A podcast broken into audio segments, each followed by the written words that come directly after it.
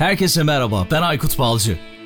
Teknoloji, iş dünyası ve dijitalde trendleri konuştuğumuz Dünya Trendleri Podcast serisinin yeni bölümüne hepiniz hoş geldiniz. Dünya Trendleri Podcast'in 143. bölümünden merhaba. Bu bölümde konuğum Türkiye İş Bankası Genel Müdür Yardımcısı Sezgin Lüle oldu. Tahmin edeceğiniz gibi bankacılığı konuştuk. Bankacılığın değişen yüzünü konuştuk. Benim daha az konuştuğum bir bölüm oldu. ya açıkçası tespitim bu şekilde.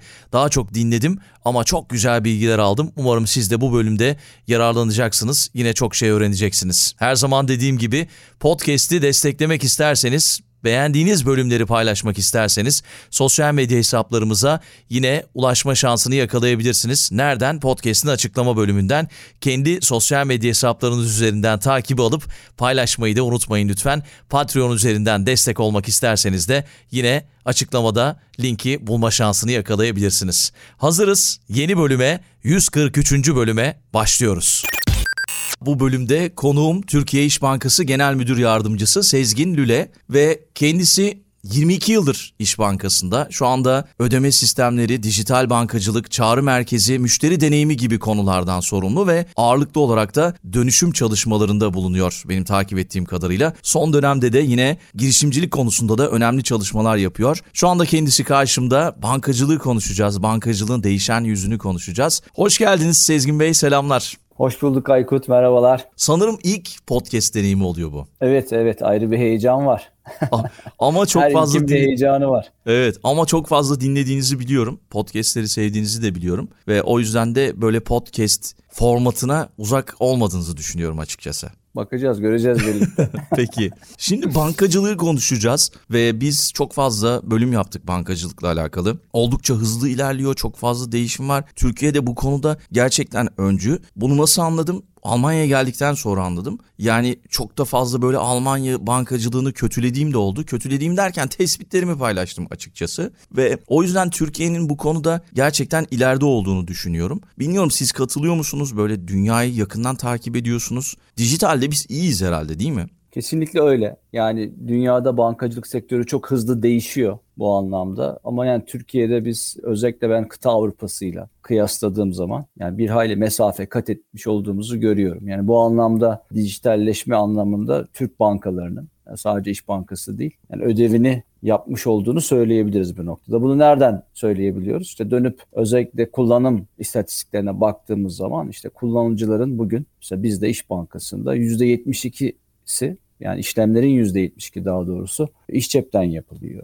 Ee, buna işte ATM ve diğer e, şube dışı kanalları, dijital kanalları eklediğimizde %97 gibi bir rakamlara seviye geliyoruz. Yani şubede yapılan işlemler %3, %4 mertebesinde. Bu sadece bizde değil. Yani bizim gibi yani büyük bankalara baktığınız zaman bu noktaya geliyoruz. Yani aslında bugün e, Türk bankacılığı dijital mi diye sorduğumuzda evet dijital ama belki de hani e, daha farklı bir şeye bakmamız lazım. Bizim gördüğümüz dijitalleşme seviyesi geleneksel olarak tabir edebilecek bir noktaya da erişmiş durumda. Tabii kıta Avrupa'sı biraz öyle değil. Hani şube bankacılığı o anlamda hala önem arz ediyor. Biraz orada yapılan yatırımlar ya da işte teknolojinin içeriye alınması, benimsenmesi gibi süreçler biraz geride kalıyor gibi. Ama tabii ki orada Avrupa'dan da bizim öğrendiğimiz, gördüğümüz işte açık bankacılık gibi e, önemli trendler var. İşte Türkiye'de de bunların regülasyonlarının yansımaya başladığını görüyoruz. Özellikle kıta Avrupa'sında İngiltere, İngiltere hep ben şey diyorum futbolun ana vatanı, açık bankacılığın da ana vatanı evet. çıkış noktası itibariyle. 2018'den bu yana bu aslında trend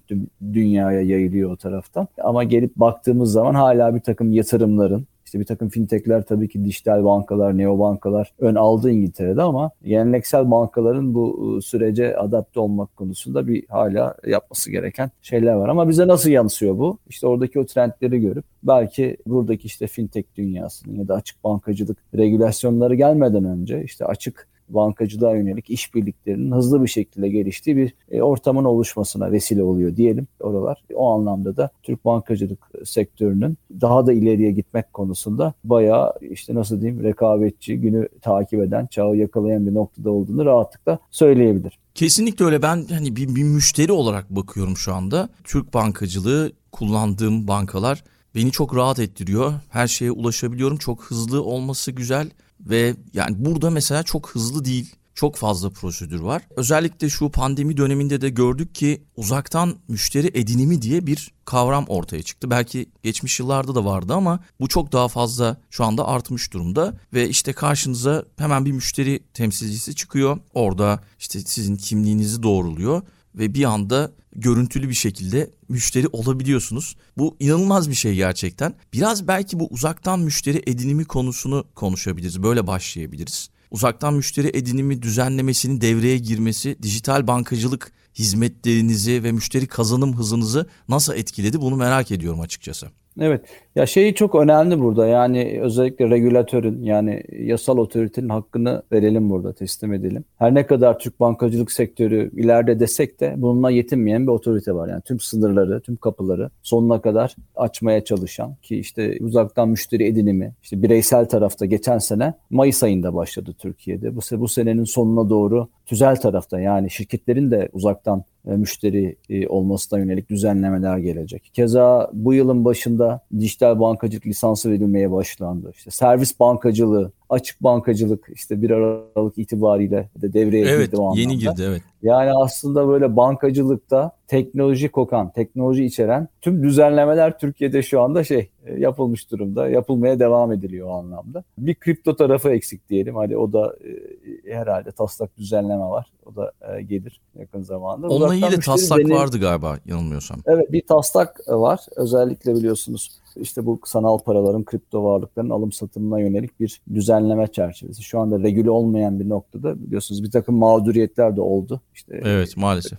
Alım satım yapan işte borsalarda kayıplar oldu. Bunları hani el altında toparlamak için bir düzenleme var. Bankalara da bu anlamda bir rol düşüyor saklama yapmak açısından. Ama uzaktan müşteri deneyimine geri dönersek yani 2021 Mayıs'ta çıktığında çok tabii ses getirdi. Özellikle finansal kapsayıcılık gibi önemli bir yanı var. Yani artık zaman ve mekan bağımsız. Nerede olursanız olun elinizde telefon varsa bir bankanın müşterisi olabiliyorsunuz. Senin Avrupa'da şahit olduğun ıslak imza ya da ne bileyim şubeye gidip işte o klasik bürokratik diye belki tabir ettiğin zamanın yani zamanında makul ama bugünkü e, bakış açısıyla ele aldığımızda biraz arkaik diye de tabir edebileceğimiz bir tarza gelen işlemler evet. var tabii. Onlar geride kaldı yani o anlamda. Biz bakıyoruz ciddi bir şekilde.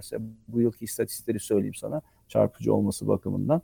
Kasım ayı itibariyle e, yaklaşık 12 milyon müşteri bankalara müşteri oldu. 12 milyon kullanıcı banka müşterisi oldu. Bunların yaklaşık %30'u tamamen uzaktan müşteri yoluyla bankalara geldi. Biz buralarda biraz daha farklı, daha iyiyiz. %44 seviyesinde bizim oranlarımız banka olarak. Çünkü sadece doğrudan geleni değil, bir şekilde bize uzaktan telefon yoluyla görüntülü görüşme yapmak sürekli ulaşmış müşteri de alıp bir şekilde bizim ona ulaşıp yani işlem anında değil de sonradan işlemi tamamlamak suretiyle müşteri yapıyoruz. Ama e, sonuçta şunu görüyoruz. Yani bu yıl ortalamada Türk bankacılık sektörü için konuşalım. Dört kişiden bir kişi mutlaka e, uzaktan, uzaktan. şubeye uğramadan banka müşterisi olmaya başladı. Ben gelecek yılın yıl bunun işte yüzde işte kırklar seviyesine yakınsayacağını, evrileceğini söylüyorum. Bir de çok ilginç. Biraz önce bir rakam söyledim. Dikkatini çektim. 12 milyon diyorum. Bir yılda banka müşterisi oldu. Yani Evet. Burası da hani e, bankacılık açısından hesap sahipliği, müşteri olmak açısından bir zorluk, bir kıtlık yaşayan bir ülke de değil. Yani 12 milyon yeni e, nüfus da yok. Ne oluyor diyebilirsiniz. İşte uzaktan müşteri edinimiyle birlikte aslında A bankasının müşterisi B bankası müşterisi haline de gelebiliyor. B'den C'ye, C'den D'ye böyle bankalar arasında da bir yani kolay erişim olduğu için o anlamda müşteri olmak konusu hızlı bir şekilde yaygınlaşıyor diyebiliriz. O da ilginç bir istatistik. Yani aslında isten bir bankanın müşterisi oluyordu. Diğer bankaya müşteri olmak için biraz önce bahsettiğimiz o bürokratik süreçleri tekrar etmek gerekiyordu. Aslında o da kalktığı için herkes birden fazla e, bankanın müşterisi olabilir. Biraz şeye benzetiyorum bunu numara taşımaya. Evet e, doğru. Telkolardaki gibi. Aslında böyle numarayı taşımıyorsunuz burada ama her yerde kolaylıkla hesap açabildiğiniz için aynı numara olmasa dahi böyle bir rekabet. Dolayısıyla bankalar müşterilerin nezdinde o bağlılığı ya da şeyi tutundurmak yani iş modelini tutturmak açısından e, mutlaka deneyime yatırım durumda e, yapmak durumunda kalıyorlar. Çünkü artık kısıt yok. Kapılar açık. Dolayısıyla iyi müşteri deneyimini sunan banka e, müşterisine sahip çıkabiliyor. Belki tam da burada biraz rekabetten ve sektöre yeni girişlerden bahsetmek yerinde olur diye düşünüyorum. Çünkü dijital bankacılık düzenlemesinin gelmesiyle beraber sektöre giren tamamıyla dijital olan bankalar görüyoruz, göreceğiz de. Bunun hakkında ne düşünüyorsunuz ve bir de bu yeni lisanslar bu sektörü nasıl etkileyecek? Sanırım galiba sizin de böyle bir planınız var. Almanya ile ilgili belki böyle bir plan var dijital bankacılık tarafında. Belki bundan bahsedebiliriz. Ya şöyle tabii Türkiye'de dijital bankacılık lisansı alan e, 4 tane grup oldu diyelim. Yani işte şubeleri olmayacak bunlar. Yani pure digital diyoruz bunlara. Bunlar tabii şu anda altyapılarını oluşturuyorlar. Lisans süreçlerini tamamladılar ama hazırlıklarını yapıyorlar. Henüz daha piyasada değer önerilerini müşterilerle ya da kullanıcılarla buluşturulmuş durumda değil ama geliyor yani gümbür gümbür. Yani dediğim gibi yani Türk bankaları e, biraz önce verdiğim istatistikleri hatırlayalım. Biz aslında dijital bankayız yani. yani evet. Bugün dijitaliz o anlamda. Hani şubelerimiz var. Hatta şubelerimize sahip olarak da bir ilave avantajımız olduğunu da söyleyebilirim. Yani bugün kanallardan ya da iş cebinizden yaptığınız bir uygulama e, sırasında e, müşterilerinizi deneyimli çalışanlarınızla buluşturabiliyorsunuz. Böyle bir avantajınız da var. Yani dolayısıyla hani ülke satına yayılmış olması tabii ki bir e, fiziksel olarak orada görünürlüğün yanı sıra e, şubedeki ilişki yönetimi, derinleşme imkanı sağlıyor. Aynı zamanda uzaktan çalışma yöntemleriyle birlikte biz müşterilerimizi müşteri temsilcileriyle ya da ilişki yöneticileriyle telefonlar üzerinden de buluşturabiliyoruz. Yani böyle de bir e, avantajı var geldiğimiz Çok iyi. noktada. Ama dijital bankacılıkta özellikle özellikle yeni gelen bankaların bence deneyimde farklılaşacak hareketleri bulmaları gerekiyor. Yani herkes ödemini yaptı demiştim. Dolayısıyla neyi farklı yapabilirizin üzerine koymaları lazım. Ben şu aşamada tabii ki bankacılık, mevcut bankacılık sektörü her şeyi çözebilmiş durumda değil. Yani şey biliyorsunuz bir örneğin konut edineceksiniz. Yani konjonktürden bağımsız olarak söylüyorum. Avrupa'da çok, çok daha feci süreler. Yani 30 güne varan işte mortgage işleri oluyor. İşte bunun ipoteği. Türkiye'de bir iki günü İtalya'da anlattığımızda bir iki günde biz konut kredisi verebiliyoruz. Böyle gözleri açık kalmıştı o dönem bir banka ziyaretimizde ki ülkenin en büyük bankasıydı. Bir yanlışınız var. Şu sürecinize bir daha bakalım. Biz onları ziyarete gitmiştik ama 30 güne düşürdüklerini Mete'de de anlattıklarında böyle bir Türkiye'deki gerçeği söyleyince çok şaşırmışlardı. Ama tabii yine Türkiye'de özellikle ipoteğin konulması elektronikleşti, çözülmesi bireysel anlamda evet ama uçtan uca hani bir değer zincirini bankalar şu anda sonamıyor. Yani evi tutmaktan ev sahibi oluyorsunuz.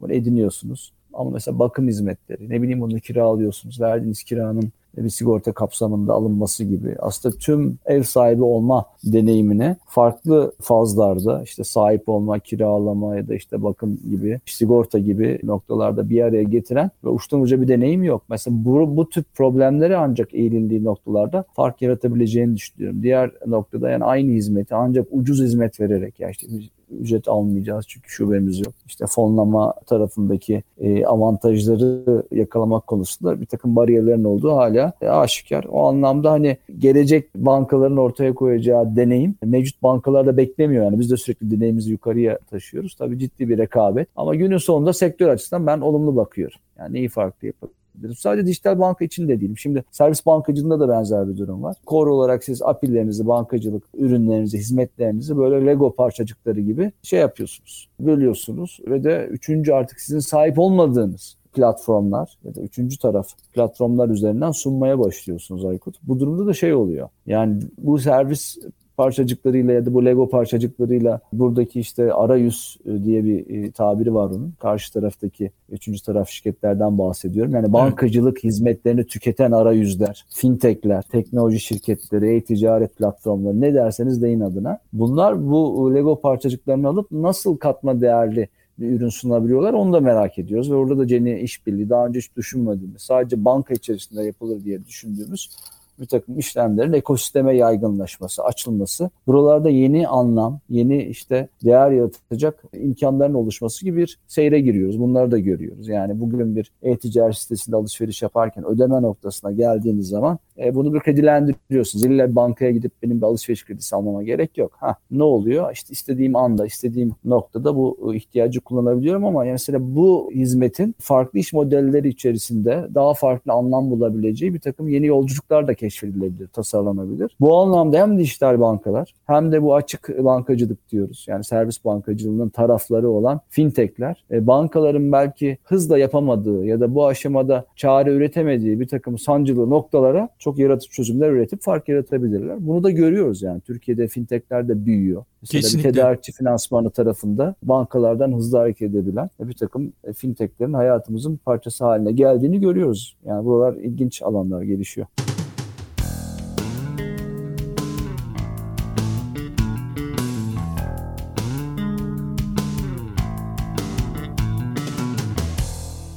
Bizdeki modeller yani farklı modeller belki özellikle Avrupa'yı son 3 yıldır yakından takip ettiğim için yeni yeni başlamış durumda. Mesela bir örnek vereyim. Taksitlendirme işte PayPal başlattı. İnsanlar Buy now pay later. Ya evet yani enteresan geliyor insanlara. Böyle hani kaç sene önce biz ona alışkın olduğumuz için hatta böyle direniyorlardı tabii biraz insanlar. Yeni teknolojileri kullanmakta, yeni modelleri kullanmakta. Peki mesela uluslararası anlamda oyuncular geldiler mi, geliyorlar mı? N26 gibi faaliyet gösterecekler mi? Bu konuda bilmediğim için soruyorum. Var mı Türkiye'de böyle çalışmalar? Takip ediyor musunuz?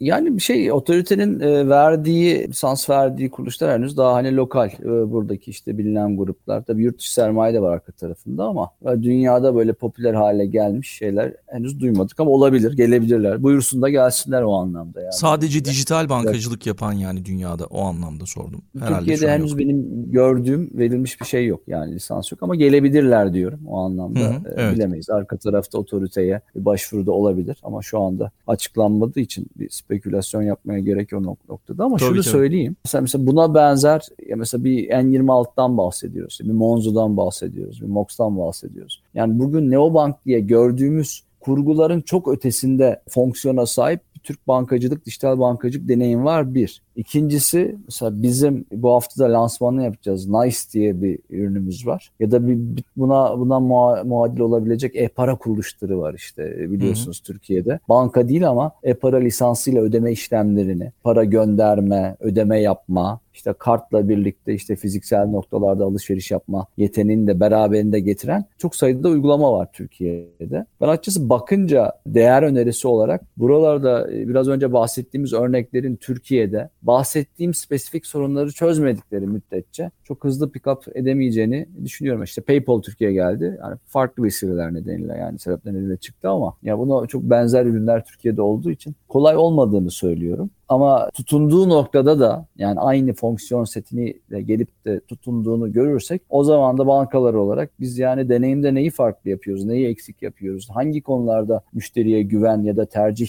etmelerine neden olamıyoruz gibi soruları sormamız gerekir kendimize. O açıdan hani ben her zaman şu an bu bariyerlerin indirilmiş olması, işte kapıların açılmış olmasını e, olumlu yaklaşıyorum. E, gelsinler bakalım ne oluyor bitiyor. Ama bizim tam tersine bir sorun var. Yani yurt dışında benzer işleri yapmak istiyoruz. Hani görece daha üstün olduğumuz bu tür deneyim gibi konuları yurt dışında tabii ki orada sermaye önemli bir bariyer. Yani Avrupa'da bankacılık yapıyorsanız ki biz şanslıyız o açıdan. Bankamız var, sermayemiz var, lisansımız var. Bunu dijital deneyimlerle geliştirerek oradaki kullanıcıların hizmetine sunmayı arzu ediyoruz. Burada yürüyen çalışmalarımız var doğrudur. Kesinlikle ben de zaten hep onu söylüyorum. Yani bizim çok daha fazla deneyimimiz var bu konuda. Burada hantal giden bir yapı var. Biz hemen buraya gelip yani buradaki burası derken Almanya'yı kastediyorum veya Avrupa'yı veya başka dünyadaki başka ülkeler. Buralarda öne çıkabiliriz dediğiniz çok doğru. Belki buradan şeye gelebilirim. Hep şunu görüyorum özellikle bazı makalelerde yazılarda. İşte bankalar teknoloji şirketi haline mi dönüşüyorlar diye haberler görüyorum ya da büyük teknoloji şirketleri fintechler haline mi dönüşüyor gibi böyle karışmış durumda ikisi. Belki bu yeni teknolojilerden bahsedebiliriz. Yapay zekanın çok önemli olduğunu ve kullandığınızı biliyorum. İşte bulut çözümleri, büyük verinin çok önemli hale geldiğini görüyorum bankalar için. Bunun analizi çok önemli. API'yiz var. Ondan sonra temassız teknolojiler, blockchain. Bu iş modelinizi ve iş hacminizi nasıl etkiliyor ve bunun sektörün gelişmesine ve rekabeti olan katkısını nasıl görüyorsunuz? Ben bunu merak ediyorum. Biraz az önce girdik o konulara ama belki böyle ufak ufak değinebiliriz. Ya şey söyleyeyim yani bankacılık teknoloji şirketi bankacılık yapan teknoloji şirketi miyiz yoksa bankayız ama teknoloji şirketi gibi mi davranıyoruz? Bu çok birbirinin içerisine giren kavramlar. Şey noktasında ben hemfikirim. Yani bugün bir teknoloji şirketi gibi ürününe sahip çıkan ürünü geliştiren ve bunun etrafında teknolojik kabiliyetleri, yetkinlikleri kullanarak müşteri deneyimde fark yaratan bir noktaya evrilmek durumundayız. Sonuçta burası hizmet sektörü.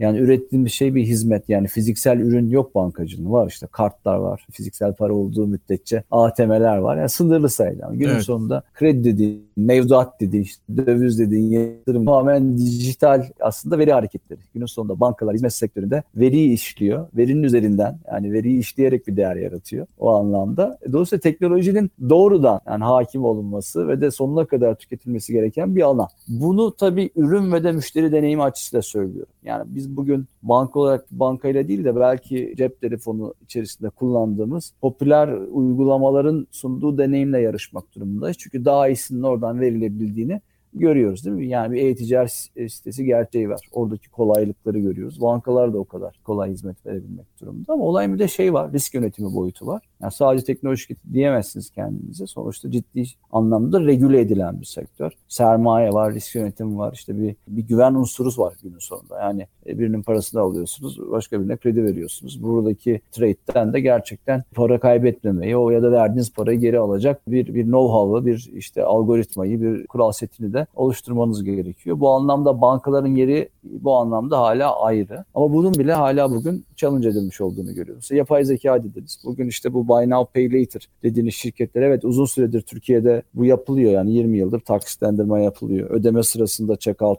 da çok kolaylıkla bunu yapabiliyoruz. Avrupa'da niye hype oldu? Çünkü bu yapılamıyordu. Yani kredi kartı kullanımını kenara bırakıyorum. İşlem anında müşteriye sonradan ödeyebileceğim bir aslında fasiliteyi sunmuş oluyorsun. Bu ilgi doğuruyor. Yani çünkü bunun muadili yok. Türkiye'de doğuruyor mu? E, biraz işte regülatif şeyler var, sıkıntılar var. Doğru. Cep telefonunu işte dört taksitten fazla yapamazsın diyor otorite ya da ne bileyim de elektronik eşyayı yapamazsın. Öyle olduğu zaman hani bugün bizim sunduğumuz Buy Now Pay Later fasilitesine sahip kredi kartı ürünün gelmediği noktalarda siz işte ihtiyaç kredisi gibi farklı bir ürüne Buy Now Pay Later üzerinden gitmeniz gerekiyor. Ama Avrupa'da niye rağbet gördü ve problem ne? Yani günün sonunda tek başına Buy Now Pay Later'da sürdürülebilir değil. Yani evet aldım işte ayda bir öderim ya bir ay sonra görüşelim. Yani o tür iş modellerinde bir frekans bir engagement problemi var. Yani bakıyorsunuz başarılı olamayanlar ya işte neobank olmaya çalışan bankalar tarafından satın alınmaya çalışıyor ya da bunların içerisinden benim bir dijital bankacılık lisasına da sahip olmam gerekir diyenler çıkıyor. Çünkü kredi kartına her gün işlem yapıyorsunuz. Cari hesap dediğiniz işte hesabınızda her gün işlem oluyor. Müşteriyle o angajman sıklığını sağladığınız e, yapılar biraz daha geniş ürün setlerini beraberinde getiriyor. Dolayısıyla buraya doğru evriliyor. Yeni teknolojiler bu anlamdan çok önemli. Çünkü yani bu tür şeylerin arkasında da Buy Now Pay Later gibi yapıların arkasında da yapay zeka ile biraz sosyal davranış, geri ödeme davranışı ya da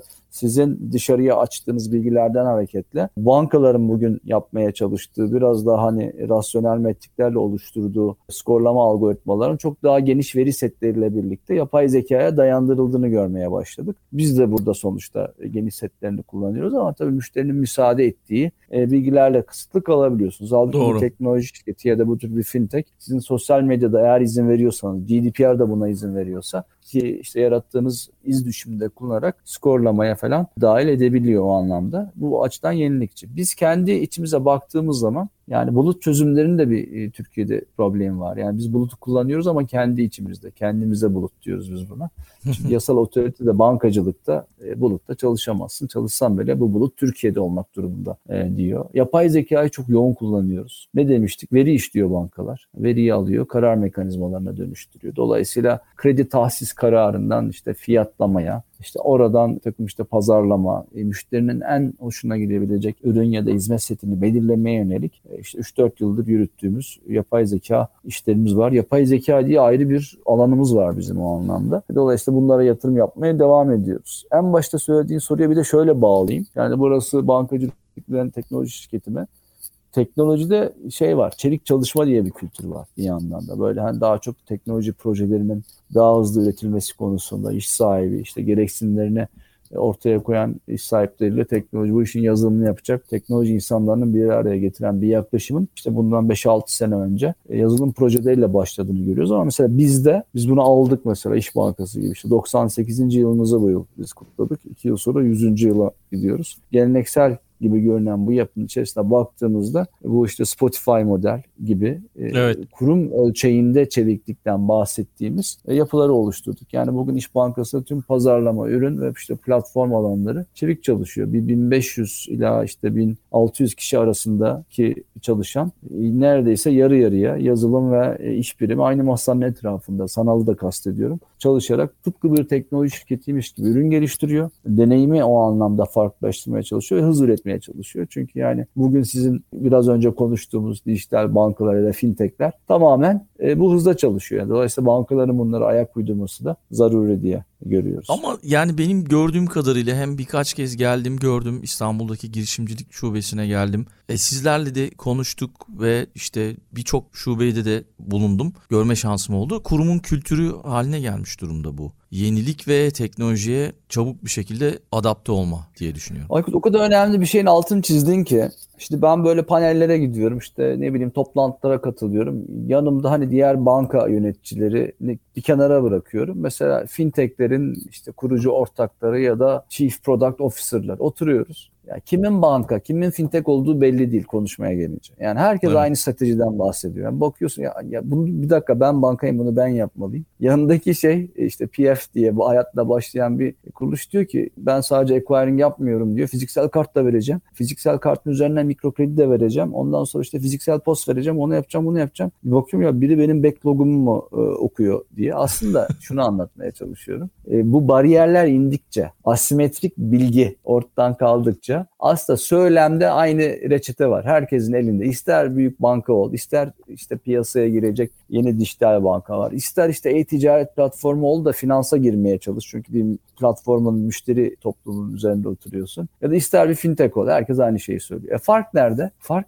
işte execution kabiliyetinde. Yani %10 aynı %90 farkı gerçekten söylediğini yapabiliyor musun? Hikaye anlatmak kolay. Kullanıcıyla buluşturabiliyor musun bu yeni deneyimleri? Burada farklılaşıyor konu. Zaten maharet orada. Onun farkı. Bu da ciddi anlamda stratejiden yani strateji olacak tabii de yani onun kopyalanabildiğini ya da ne bileyim benzeştiğini ifade etmiştim. Ciddi anlamda şeyi gerektiriyor. Kültürü yani insan kaynağı ve kültürü. Gerçekten buna evriltecek bir ortama sahip misin? Şimdi iki tane konu var. Bir tanesi biraz önce bahsettim. Biz kurum genelinde çevik çalışmaya çalışıyoruz. Yani geleneksel fonksiyonlarımızda işte hiyerarşiden bağımsız işte 8-9 kişilik otonom ekiplerin tüm sürdüğü yapılara doğru evriliyoruz. Çünkü ben önceki yapılarda da yönettiğim ekiplerde biliyorum. İşte bir tane müdür yardımcımız oluyordu. Altında 2 kişi toplam 3 kişi. Sağ baştan sayıyorsun 3, sol baştan sayıyorsun yine 3 kişi. Hani buna bir iş yaptın dediğin zaman gidip işte bağımlı olduğu farklı departmanlar, farklı fonksiyonların kapısında böyle hani sıra bekleyen ya da işini yaptırmaya çalışan sürekli bir iletişim mücadelesi. Şunu hatırlıyorum belki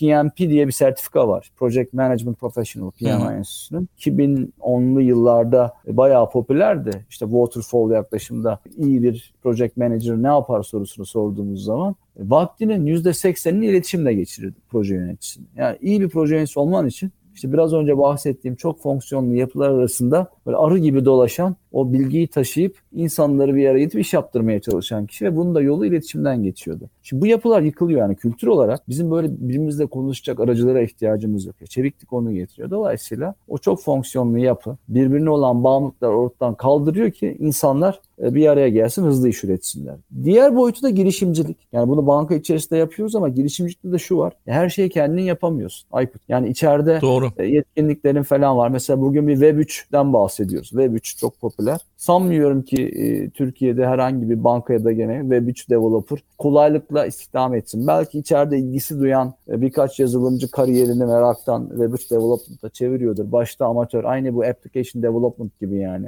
Apple Store'da uygulama yazabilir miyiz diye zamanında düşünen kişiler yavaş yavaş buraya gitmiş. Sonra işte iOS, Android yazılımcılığı gibi bir dünya başladı. Belki bu yeni yeni oluyordur ama dışarıda zaten merkeziyetsiz yapılar içerisinde e, Web 3 developerlar gelişiyor. Nerede bu kişiler? Kendi startuplarını kuruyorlar. Kendi girişimlerini yapıyorlar ya da gerçekten büyük projelere hizmet eden yapılar içerisine giriyorlar. E bunları hepiniz kendiniz yapamayacağınız için kurum içerisinde dışarıda işbirliğine ihtiyacınız var. Aykut yani girişimciliğin güzelliği de orada. Ben yapamıyorum ve bu developer örnek için söylüyorum. Dışarıda bunu yapıyorsa ben onunla Metaverse'te işte ne bileyim bir şube geliştirebilir miyim? İşbirliği yapabilir miyim? Ben ona business konteksti üfleyeyim yani ruhuna. O yetkinlikler o tarafta. O da deliver etsin. Onun bana ihtiyacı var. Benim ona ihtiyacım var. Onda müşteri yok. Ben bugün 12 milyon müşteriye sahibim iş cepte. Yeni bir startup ama web 3'te şey yapamıyorum. İşte bir, iki dünyayı birleştirirsek bir sinerji yaratabiliriz gibi bir düşünceyle fintechlerin dışarıdaki girişimlerin dünyasına da aslında bankalar o hikayeleri de ortak olmaya başladı. Orada ciddi bir öğrenim var. Yani karşılıklı olarak ne oluyor? Dolayısıyla şey diyorsun ya ben böyle düşünerek oturarak bir şey yapamam. Ciddi ya işbirliği yapacağım. Oturacağım kendim yapacağım bu işi. Dediğin noktada kültürün her geçen gün evrildiğini, dönüştüğünü ve bunu da desteklediği müddetçe iyi bir noktaya gittiğini görüyorsun. Kesinlikle. Dolayısıyla girişimcilik hikayemiz de bizim öyle. Yani girişimcilerden öğrenip hem onlara işte ekosistemi açıyoruz hem onların içeride bize değer yaratmalarını sağlıyoruz. Değer yarattıklarını düşündüklerimize biz yatırım yapıyoruz. Ve tüm girişimcilere kucak açan şube modellerine dahi geçtik ki bu kültürü aslında aşılamaya çalışıyoruz. Onu çok güzel gözlemlemişsin. Kesinlikle öyle. Zaten İstanbul Girişimcilik Şubesi'nin de böyle bir farklılaşması, o anlamda farklılaşması hoşuma giden bir özelliği olmuştu. O yüzden bahsetmeden geçemedim.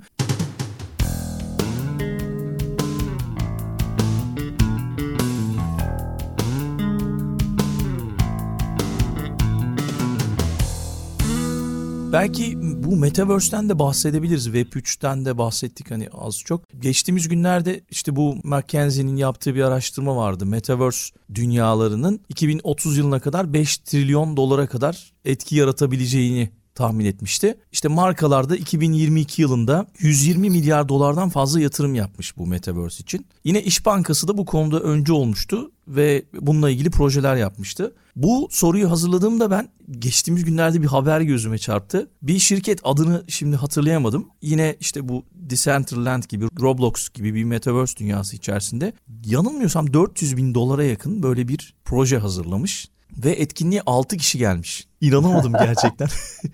ya sonra dedim ki yani bu Metaverse 2022'nin başında hızlı bir şekilde girdi. Bütün markalarda yatırımlar yaptı. Ama ne oldu?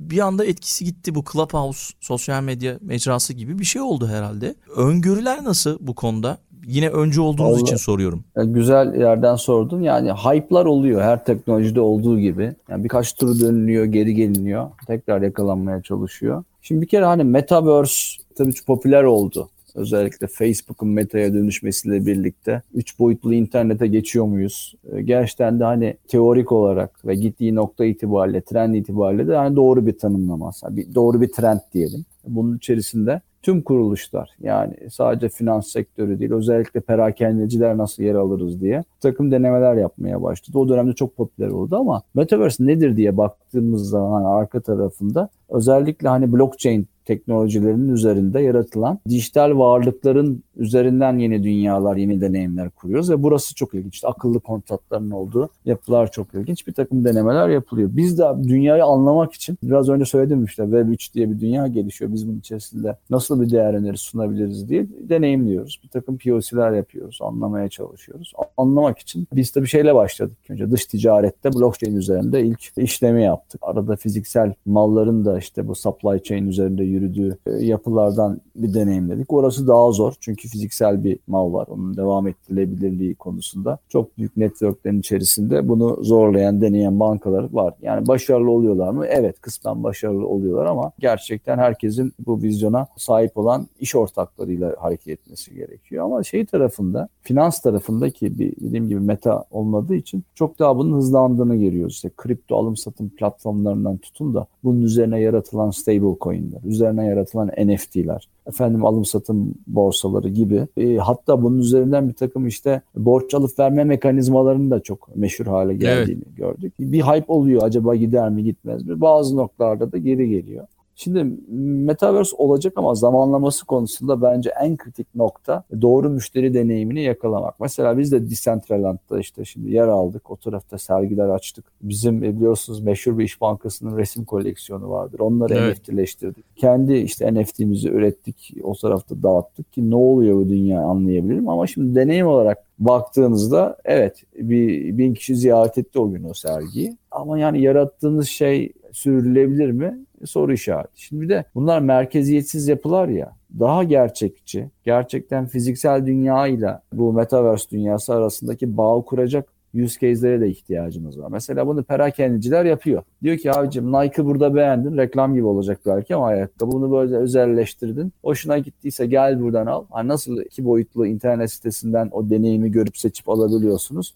Üç boyutlu bir işte ne bileyim ayakkabı Nike mağazasındasınız. Beğendiniz onun fiziksel dünyada karşılığı falan var. Çok daha kolay bir use case. Hı hı. Şimdi bankacılık olarak yapı bir kere merkeziyetsiz. Yani biz neyi konuşuyoruz şu anda? O taraflarda olduğunuz zaman bankaya gerek var mı yok mu gibi böyle bir felsefi tartışmanın içerisine de giriyoruz. Çünkü e, bankanın Doğru. görevini teknoloji ve smart kontratlar görüyor ve bunun örneklerini görüyoruz. İşte mesela Uniswap gibi işte karşılığında kripto parayı teminat olarak koyduğun yapılar her ne kadar leverage etmese de şey bulabiliyorlar. E, karşılık bulabiliyor. Yani borçlanma ihtiyacınızı e, bunun üzerinden halledebildiğiniz ve arada sadece algoritmaların ya da akıllı kontratların olduğu yapılar üzerinden hayatın ilerleyebildiği senaryoları görüyorsun. Bu bu bir şey söylüyor bize aslında. Hani buraya nasıl hazır olabiliriz diye. Burada hani deneyimin farklılaştı ve gerçekten yani aracısızlaştırma diyoruz. Asıl bence hani bu dünyada bunun karşılığı var. Bugüne kadar oluşan platformlar temelde hep aracıları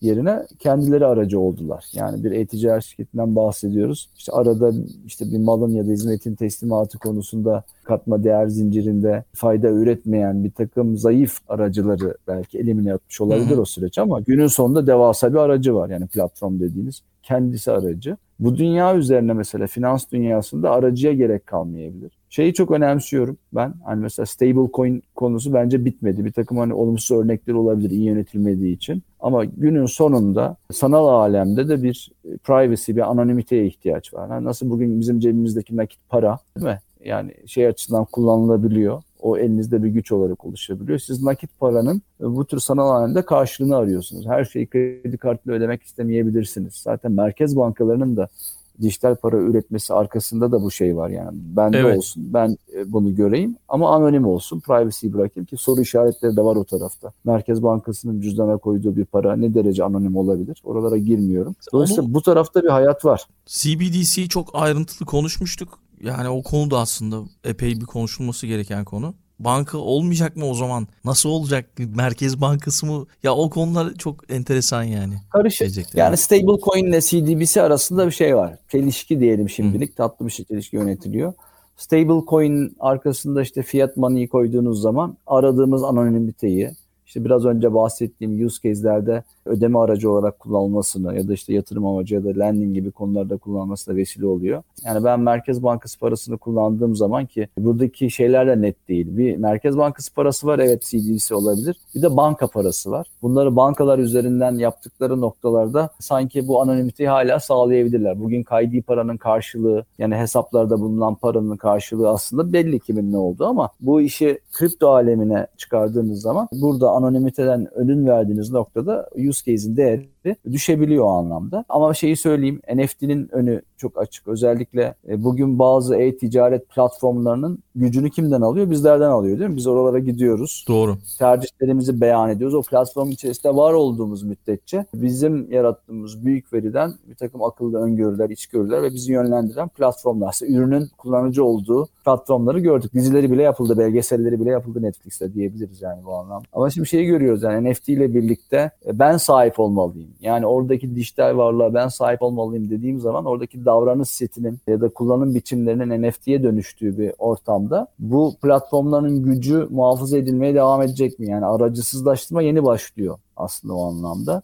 Ben izin verdiğim müddetçe geleceğin kripto metaverse'ündeki Amazon'ları ya da ne bileyim Alibabaları bana hizmet vermeye başlayabilecek. Ama buralarda çok şey yani yeni use case'ler bir hype oluyor, öğreniyoruz, hazmediyoruz yeni deneyimleri ortaya koyup neyi farklı yapabiliriz'e bakıyoruz. Ama ben geleceğin ne olduğuna inanıyorum. Ee, Kesinlikle. Ee, kontrollü, kontrollü bir gelecek ama yani şu anda çok hype'lara gidince ya işte NFT işi bitti, stablecoin işi bitti gibi böyle şeyler olabiliyor. Eleştiriler olabiliyor. Şu anda haksızlık olur bunu böyle demek. Çünkü yapay zeka da öyleydi. Yani 1960'larda başladı biliyorsunuz. iki defa çıktı geri geldi 80'lerde. Şu anda buram buram yapay zeka kullanılıyor. Metaverse de o noktaya doğru gelecek. Ama temel farkın bence iyi deneyim yaratacak use case'lerden ve de hani oralarda var olmanın manalı olduğu şirketler ya da girişimler tarafından devam ettirileceğini düşünüyorum. Yoksa katma değer yaratmıyorsanız aracısız bir dünyada, merkeziyetsiz bir dünyada orada illa olacağım ve fark yaratacağım demenin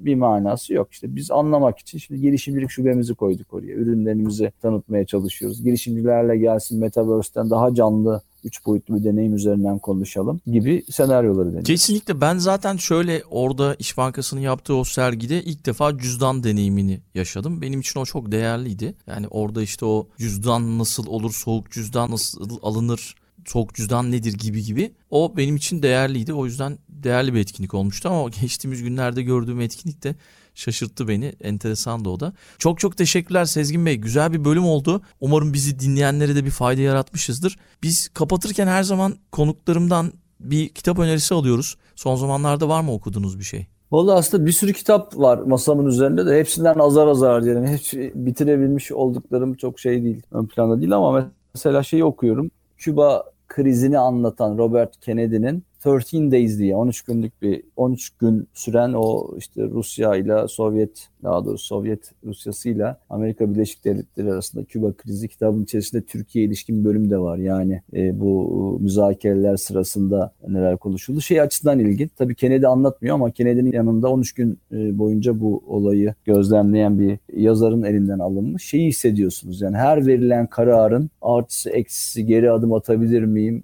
geri dönebilir miyim? Ciddi bir hani müzakere noktasında özellikle kriz yönetimi açısından bence gerçek bir use case olması açısından müthiş bir kitap. O şeyi hissediyorsunuz yani bugün bizim kriz dediğimiz şeyler aslında kriz değilmiş bunların yanı sıra. Kendinizi biraz oradaki hem Rus tarafını hem de Amerikan tarafındaki müzakerecileri düşününce o ilginç. İkincisi e, şeyi okuyorum. E, Winning on Purpose biraz müşteri memnuniyetini, sadakatini, hmm. net tavsiye skorunu işin özüne alan işte Reichfeld'in bir kitabı var. Harvard Business Review'dan çıktı. O da hani kurum amaçlarının müşteri etrafında biraz hep müşteri deneyiminden bahsettim farkındaysanız değil mi? Hani bir teknoloji şirket de bunu yapıyor dedim. Dolayısıyla müşteriyi memnun edecek deneyimleri ortaya koymaya yönelik bir kitap. O da keyifli okunuyor. Onu tavsiye edebilir. Tamam o ikisini de koyduk kütüphanemize. oldu. Yo olabilir evet. yani sorun değil. Peki o zaman çok sağ olun katıldığınız için çok değerli bir yayın oldu. Yeniden buluşmak üzere o zaman. Peki Aykut teşekkür ediyorum. Sana da kolay gelsin. Dünya Trendleri Podcast serisinin bu bölümünün sonuna geldik. www.dünyatrendleri.com Twitter'da @dünyatrendleri, Instagram'da dünya.trendleri adreslerinden Dünya Trendleri Podcast'i takip edebilirsiniz. Unutmayın önerileriniz ve merak ettikleriniz içinse info gmail.com adresinden mail atabilirsiniz. Bu bölümü dinlediğiniz için çok teşekkürler. Yeni bölümde tekrar buluşmak üzere.